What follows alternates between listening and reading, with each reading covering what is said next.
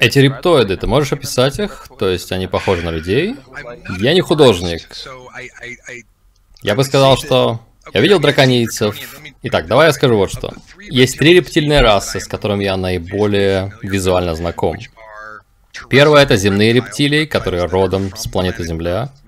То есть у нас есть своя раса рептилий здесь, они живут под землей.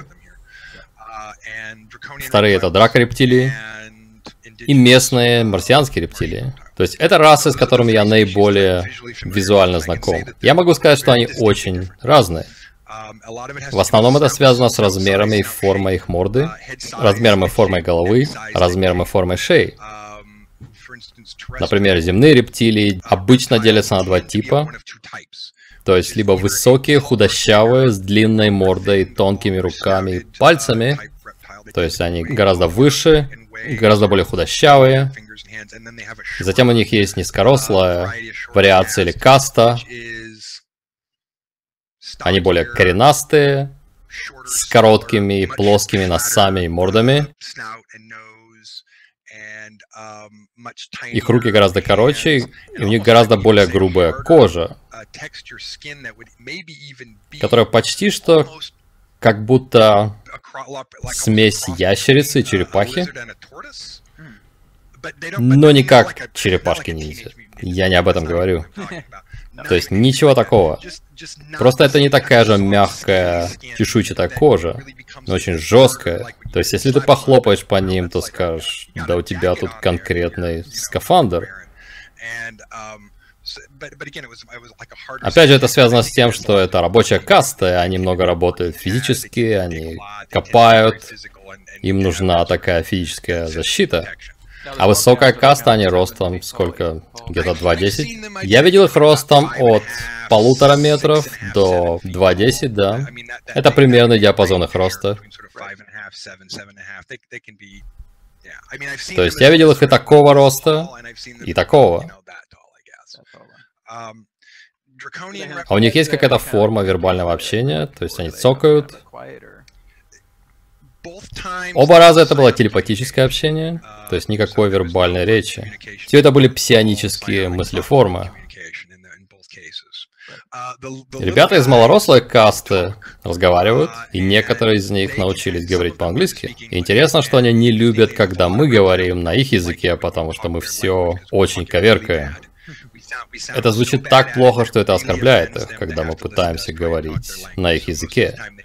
Поэтому, если будет вербальный разговор, они предпочитают лучше говорить на нашем языке, чем слышать, как мы коверкаем их язык, потому что мы говорим это настолько неправильно. И это связано с формой их языка, речевым аппаратом. То есть у нас речевой аппарат млекопитающих, который, да, не может правильно произносить слова рептилий, потому что у нас разные языки и разные речевые аппараты. То есть у них много цоканий в языке, и как это примерно звучит? Я бы сказал, что у земных рептилий язык более цокающий, чем гортанный, а язык рептилий Марса скорее более гортанный, чем цокающий. А язык драка звучит просто агрессивно и злобно. Я не знаю, как еще это описать. Это как если кто-то злой говорит по-китайски. То есть это очень жесткий, очень злобный агрессивный звук.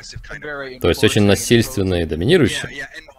Любой, кто знает, например, традиционный японский говор и как мужская версия японского говора должна звучать. То есть нужно выражать это силой. Если ты учишь японский и не разговариваешь так, они подумают, что ты тюфяк, что ты девчонка, потому что нужно выражать это силой. Именно так это звучит. То есть они действительно проецируют властность и злобу. Такой у них диалект. То есть драка был третьим видом, который тебе знаком. И какие касты у них есть? Мы наблюдали систему из минимум трех каст, которые участвовали, но это только те, кого мы наблюдали на поле боя, и те, кто служил в их офицерском корпусе.